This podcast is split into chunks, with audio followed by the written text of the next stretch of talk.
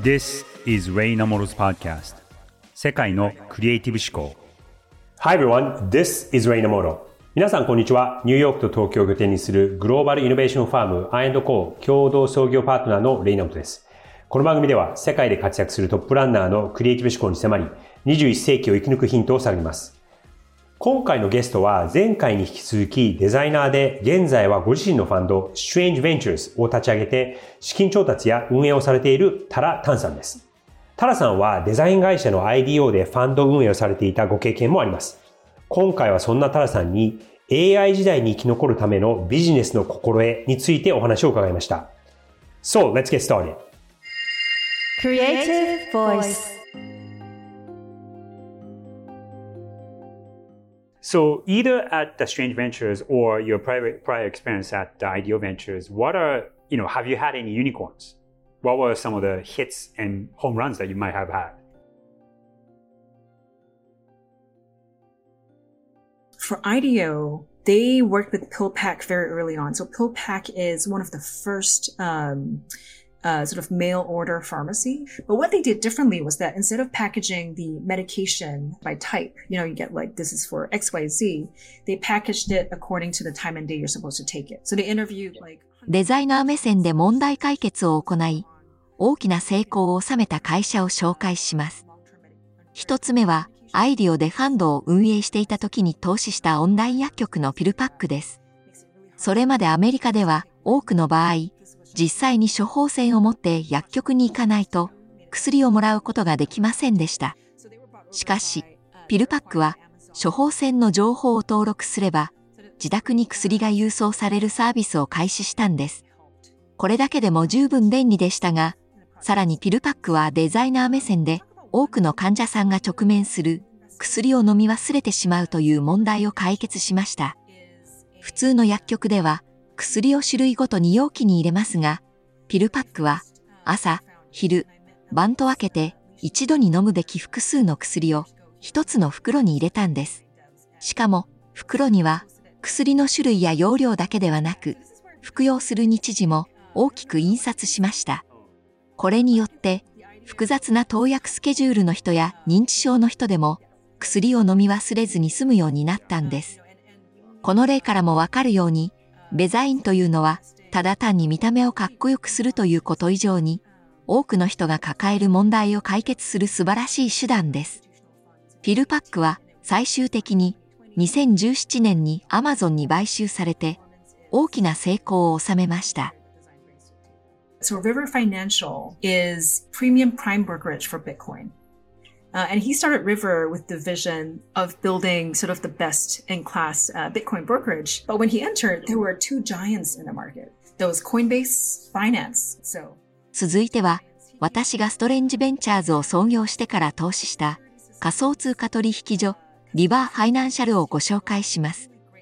リバーファイナンシャルはコインベースやバイナンスが仮想通貨取引所として圧倒的なマーケットシェアを誇る中、後発ながらも独自の戦略で成長を続けています。この会社が目をつけたのは、テクノロジーには詳しくないけど、裕福で仮想通貨に興味のある年配の顧客層です。アメリカのベビーブーマー世代には、Google や Apple などの株を買うために、証券会社の人に電話をかけて取引をしている人がたくさんいます。ただ、こうした人たちは、オンラインで送金することには不慣れでした。そこでリバーファイナンシャルは、富裕層の高齢者がビットコインにアクセスしやすくなるようなサービスを提供したんです。ベビーブーマー世代は、とにかく人数が多いですから、とても賢いビジネスモデルです。キーを掘り当てたようなものだと思います。その他にも企業名は明かせませんが、私が投資した中には、最終的な評価額が5倍になったベンチャー企業もあります。彼女との今回の話ですごく勉強になったのが、こういろんな複雑な考え方をこうシンプルにまとめて、そしてそれを言語化して、整理して持っているっていうところが、あの、すごく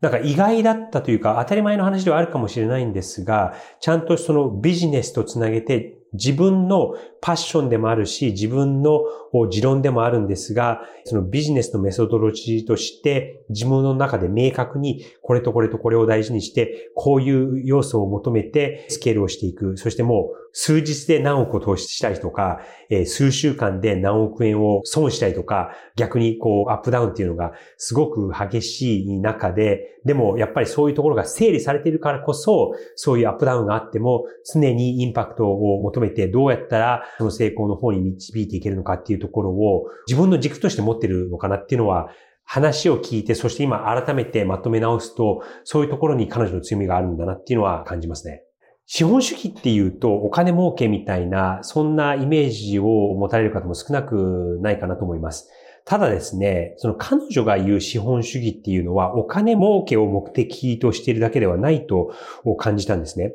彼女の言い方でデザインが物を良くする、そして物をビジネスをこう成長するためのツールであれば、実はその資本主義、その資本っていうこともそのツールの一つで、最終的にはどうやって人類に、そしてどうやって社会にインパクトを与えるかっていうところをすごく重要視されているんだなっていうのを彼女の話に感じました。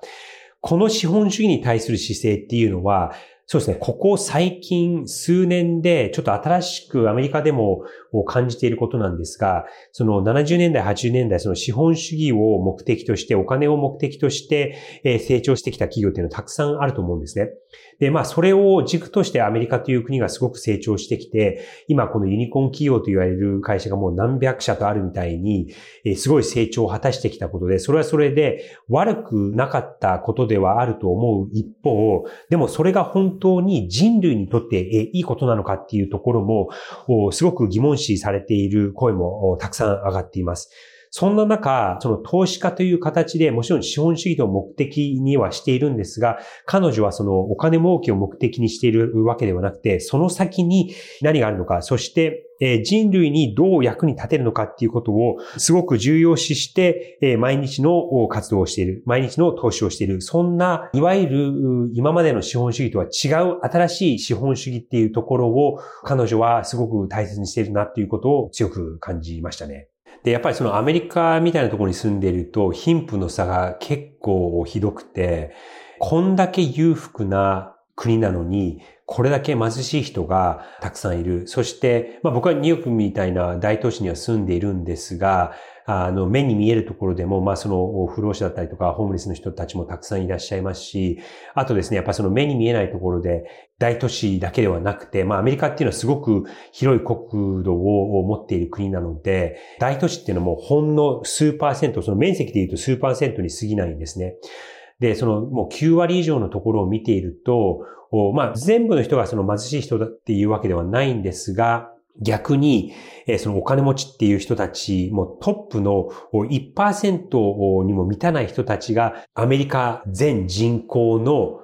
富の大半を占めちゃっているっていう状況にあって、トップ1%と残りの99%のギャップっていうのがすごく開いちゃっていて、それは資本主義が作っちゃった現象の一つなんですよね。だから、その利益を求めること、成長を求めることが良かったのかっていう声が今すごくよく上がってきていて、今後の資本主義のあり方っていうのはかなり変わってくるんじゃないかなと思いますし、特にその若い人たちがお金がなかなか稼げない、なかなか自分で自立できない、30代になっても40代になっても親と住まなきゃいけない状況になっていたりとか、そういうところがあるので、新しい社会の課題として資本主義のあり方っていうのが今後問われてくる世界になってくるのではないかなと思います。You know, you, you use the word hunch, you also use the word art and science. What's the art part and what's the science part when it comes to, to, okay, I'm going to bet on this, even though there might not be a market fit yet. So especially at the pre-seed or even seed level, even seed level. Unicorn founders often have a personal purpose that's very tied to their business. And that usually is what um, drives them and pushes it through. So we're re- really looking for the outliers that will give you outsized returns. I think this 私たち投資家はもちろん将来的に大きな利益をもたらす企業に投資したいと考えています。そのため創業者の個人的な使命感とビジネスの目的が一致しているかどうかは見過ごせないポイントです。企業には必ず困難が伴いますから、どん底を突き進み、障害を乗り越えていくためには、創業者の個人的な使命感を原動力として、決意を持ってやり抜けるかどうかが鍵になります。その他にも投資をする上で、私は6つのポイントを検討します。まず、重要なのが、市場規模が十分に大きいかどうかです。ある程度大きなリターンを得る可能性がないと、立ち上げたばかりのスタートアップ企業に投資することは難しくなります。二つ目に大切なのは、専門知識があるかです。例えば、何年か銀行に勤めて、金融サービスの欠陥に気がつき、より良いサービスを提供したいと考えているような起業家はとても有望です。その他にも、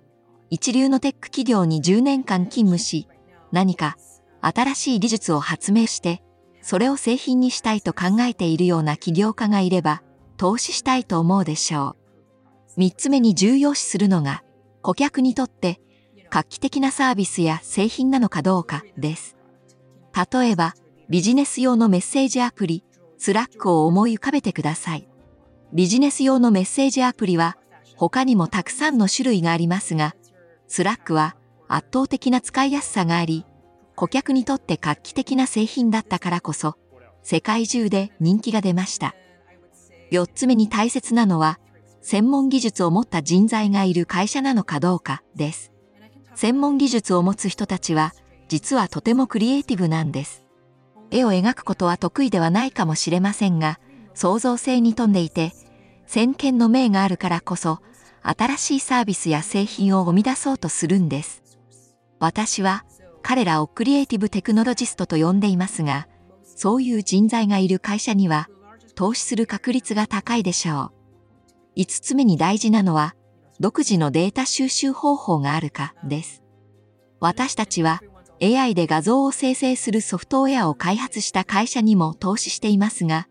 この会社のソフトは生成系 AI のミッドジャーニーよりも使いやすく、誰でも楽しく画像編集ができます。そして、この会社は、顧客がどんな画像を生成したのか、そうしたデータを収集する独自のノウハウを持っています。このようなデータ収集方法がない会社は、より良い製品を生み出し続けることはできません。6つ目に、投資の鍵となるのは、優れたユーザーエクスペリエンスがあるかどうかです。先ほどの話のように、独自にデータ収集をして改良を繰り返すことで、優れたユーザーエクスペリエンスの製品やサービスを生み出すことができれば、その企業は成長していきます。こうした会社にこそ投資したいものです。I mean, great news for Midjourney. They just crossed uh, 200 million in annual revenue, and they didn't raise a single dollar of venture capital. So they have complete, complete freedom. I mean, 話は変わりますが、生成系 AI のミッドジャーニーを開発した企業は、年間の売上高が300億円を突破しました。しかも彼らはベンチャーキャピタルから1ドルも投資を受けていなかったんです。それでここまで成功すれば完全な自由を手に入れたようなものです。際限なくクリエイティブなことができますから、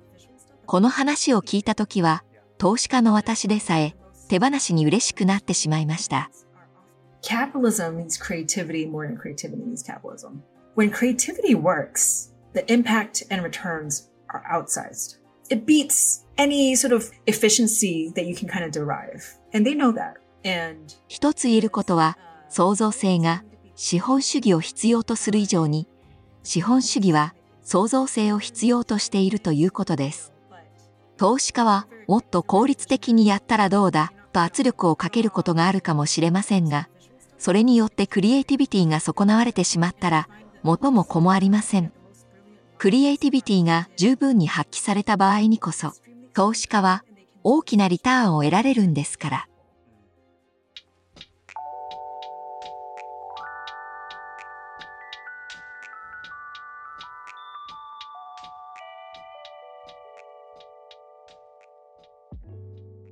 ここまでお送りしてきました、レイナムトの世界のクリエイティブ思考。今回は投資家のタラタンさんに AI 時代に生き残るためのビジネスの心得についてお話を伺いました。今回のテーマはそのビジネスの心得という結構こうお堅いテーマにはなってはいるんですが、デザインということに対する愛を今回の話でもすごく強く感じたんですね。それプラスですね、彼女がその積極的に僕に連絡をしてきてくれた理由っていうのも、実はこのポッドキャスト、その英語版のポッドキャストを聞いてくれていて、彼女僕のこと全く知らなかったですし、業界もちょっと違うので、接点はなかったんですが、なぜだか僕に興味を持ってくれて、そしてこの人面白いなと思ってくれたらしくて、連絡をくれた。で、僕も、まあ彼女がそう連絡をくれて、そのメッセージの内容に何かちょっと他と違うものがあって、ただその営業とかビジネスとか売り込みということでは全くなくて、本当になんか興味を持ってくれているんだなっていうのが短い文章の中でも伝わってきたんですね。なので、返事をして、そして紹介としてお互いこう30分ぐらい短い時間話して、で、そんな中で、あ、この人なんか面白いなと思ったので、その後にメールをして、ポッドキャストちょっと出てくれないっていうふうに依頼をしたのが、この今回のインタビューにつながったわけです。なんかその、そういう新しいつながりができたっていうのもすごく嬉しいですし、あとやっぱそこにタラさんのこの人間味というか、人とちょっと違うところを、人とのつながりをすごく大事にしてるんだな。その、ただ、金銭的なこう取引っていうことを目当てにしてないんだなっていうのが、あそういうすごくその、会話だったりとか、やりとりのディテールで、その目に見えないところにすごく感じています。じゃあ、今回のこのタラタンさんとのインタビューの3つのキーテイカウェイを紹介したいと思います。まず1つ目に、創造性が資本主義を必要とする以上に、資本主義は創造性を必要としている。二つ目に、個人の使命とビジネスの目的の一致性があるか。そして三つ目に、彼女が求める起業家の素質とは。この三つが今回のキーテカウェイになります。まず一つ目、創造性が資本主義を必要とする以上に、資本主義は創造性を必要としている。これはですね、まあ僕もこのポッドキャストをやっているそのクリエイティブ思考ということを歌っている人でもあるので、すごく共感ができたんですが、それを彼女の口から聞くとは想像してはいませんでした。やっぱりその資本主義というのはお金ということだったりとか、どうやってビジネスを拡大するか、そしてどうやってビジネスを成長をさせるかというところに重要視を置いているので、クリエイティビティというところにあまり目が向かないのかなと思うんですが、やっぱりそのデザインをされてきたタラタンさんであるからこそ、そして、え、やっぱりそのデザイン思考だったりとか、そのこのビジネスの今後の可能性というところに、やっぱりそのデザインという武器を使うからこそ、今までになかったことが見出せたりだったりとか、やっぱりその先見の目っていうところも、彼女投資家としての立場でもあれば、そして起業家をサポートするところで、どうやって、え今後の可能性を見出していくっていうところから言うと、やっぱりその資本主義に創造性が必要っていうところは、人一倍彼女がすごく痛感しているところでもあるようですし、また、やっぱりその今後 AI という技術がどんどんどんどん発展していく中で、人間が持っている本当の強みっていうのはどこにあるかっていうことを考える上で、このクリエイティブ思考、そして創造性っていうのが今まで以上に必要になっていくのではないか。そんな話が彼女のこの言葉の中に隠されていると思いました。で、これちょっと考えてみて、考え方としては難しくないんですが、じゃあどういうところで、この創造性が資本主義に貢献をしているかっていうことを考えたときに、一つ思いついた事例がですね、有名なその Airbnb の成長のきっかけになった背景に何があったかっていうことなんですね。で、これはですね、もう10年以上前の話ではあるとは思うんですが、民泊ですよね。いわゆる民泊。自分の部屋だったりとか自分の家を赤の他人に貸すっていうのは、なかなかその概念として人は慣れないことでもあったわけですし、最初はなかなか伸び悩んでいたそうなんですね。で、そこでですね、そのファウンダーの一人であるブライン・チェスキーさんが何をやったかというと、その個人個人の物件を Airbnb のサイトに上げるときに、それまでは個人個人が自分で撮った写真を上げていたそうなんですが、それをちゃんとこう綺麗に見えるようにするために、Airb が個人のその人たちにプロの写真家を提供して、そしてまずプロの写真家がご自宅にお伺いをして、その人に撮ってもらうことを無料で提供しますと。で、その写真を使って Airb のリスティングに掲載してくださいっていうことをサービスとして、オーナーの人たちに提供したそうなんですね。で、そしたら、このレンタルされる割合がこうぐっと上がって Airb&B の成長につながったっていう逸話があるんですが、この資本主義が創造性を必要としている具体的な例として、もちろんそのね、お金をこう稼いでいくためにすごくこう機能的なところだったりとか、その合理性を追求することは悪くはないんですが、そのどっかのこの大きいきっかけ、ターニングポイントになるようなところっていうのは、こう考え方を今とこう変えて、その感性に訴えていくっていうところを重要視するのが非常に必要になるんじゃないかなと思います。二つ目に、この個人の使命とビジネスの目的の一致があるかっていうところなんですが、これはですね、その彼女が、えー、投資をするときに大切にする一つのポイントではあるんですが、その個人、起業家が自分が持っているミッションが何か、っていうところをちゃんと問いただし、その人のミッションと、そしてその人がやろうとしているビジネスの目的、その二つがこう一致することによって、それがやっぱりそう違うと、個人はこっちで行きたいのにビジネスはこっちに行かなきゃいけないっていう、やっぱテンションになっちゃうと思うんですね。で、そしてそこがこう近づけば近づくこと、そしてその先がちゃんとこうくっついてるかっていうところをちゃんと見極めて投資をしているっていうことをおっしゃっていたので、非常にシンプルで当たり前のことではあるかなとは思いがちかもしれないんですが、実はこれってなかなかその個人的にやりたいこと、そして個人的に大切を持っていることとビジネスの可能性をこう一致させるっていうのは、そんなに簡単なことではないのかなっていうのを改めてここで思いました。そして三つ目に、原炭さんが求める起業家の素質とはっていうところなんですが、実はですね、結構なリストではあるんですが、すごくはっきりしていて、6つの素質というのを彼女は大切にしているということです。まず一つ目に、ビジネスの市場規模は十分に大きいか。二つ目に、その起業家が、もしくはその企業チームが専門的な知識を備えているか。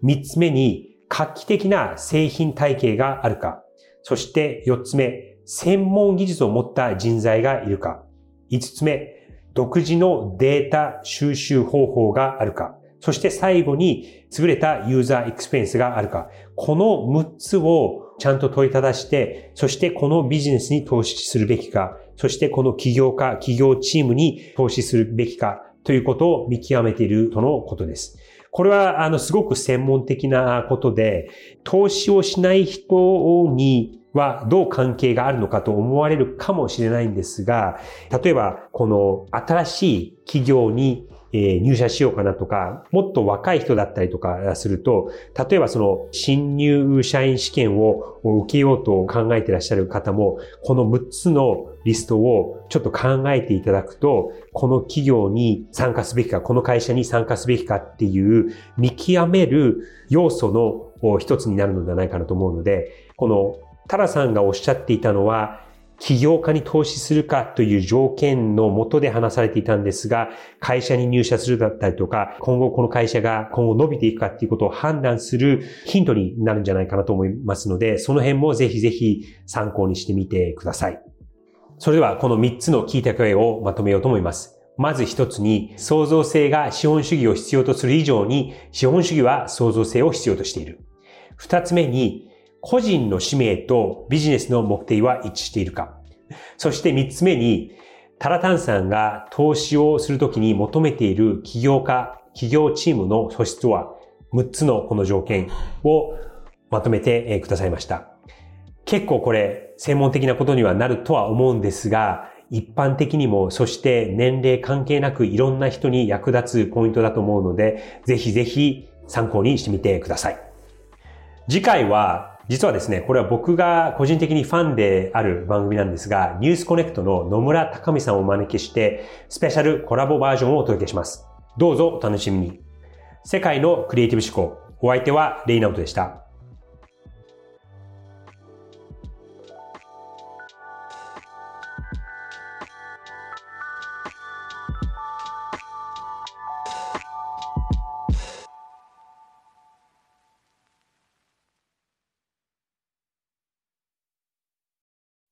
デジタルガレージは